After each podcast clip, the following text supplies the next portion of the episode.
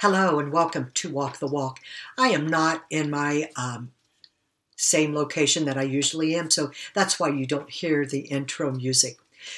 But anyway, I thought I would come to you today with a different twist.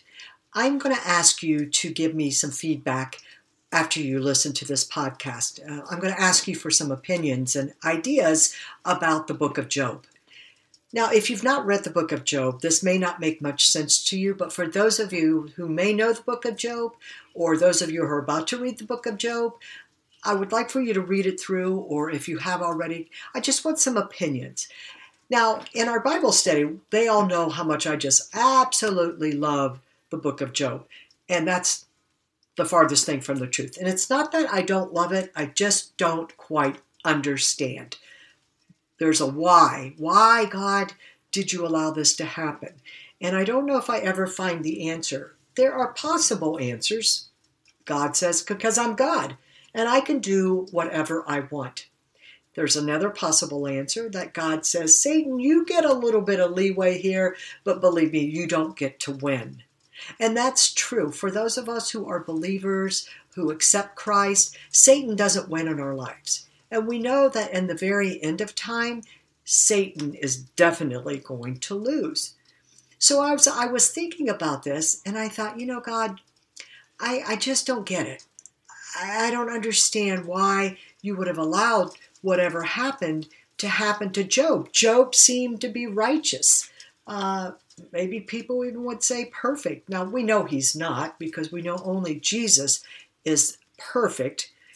But then I think, gosh, like, I don't know. It's just really hard for me to fathom what was really going on with the book of Job. Job then, after going through all he goes through, even his friends are like, Job, come on, man, there's something that you have done. And even Job's wife even says, Job, curse God and just move on. And Job doesn't. Now, I think there's a point where Job feels like, he's breaking a little bit, but he never totally says, I'm done with you, God. His whole family was taken, all his servants, all his cows, everything he had was taken away from him. But he still remained faithful to God. At some point, he does question God, I believe, and God says, look, who do you think you are to question me? Are you the one that's created this whole earth? Are you the one that has done all this? And it's just amazing to me, and I just really, really struggle with this book of Job. So what I'm going to ask you to do is, if you've not read the book of Job, read it. It's not an extremely long read. If you have, can you give me some insights, kind of help me out with this, because I really want to understand it. And then the conclusion just may be, Tina, there is no answer to why. It's just that we have to trust that God takes care of each and every one of us. You know that Satan tempted Jesus, and he said, took him up to the mountaintop and said, look at all this world that I am in charge of. You can have it. Just bow down to me. And we know that Jesus is like, get thee behind me, Satan, you have dominion over those who want you to have dominion, but my people who follow me, will not bow down to you, Satan.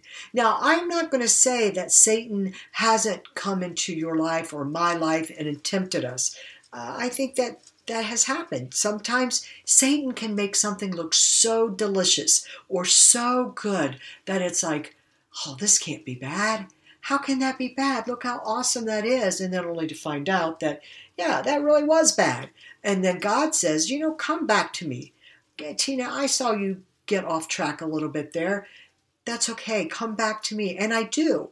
And I think, God, you know, I'm so thankful that I'm not God, because I probably would have a really hard time forgiving a lot of people. A hard time. I look at God, I'm like, why do you put up with all these people? And then I have to listen to God say, I think we need a little humble pie here, Tina. You are one of my people. Why do I put up with your shenanigans? And I think, oh, yeah.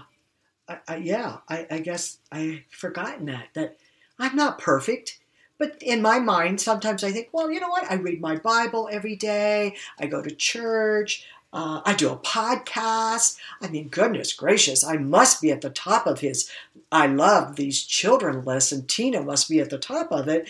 And then God says, you need to humble yourself, my dear. You are not my only child. You are one of my children, but you are not the only one. And it's like, I know, God, I'm so sorry. And forgive me for thinking that you should punish all these people. Like, do something with them, God. How dare they?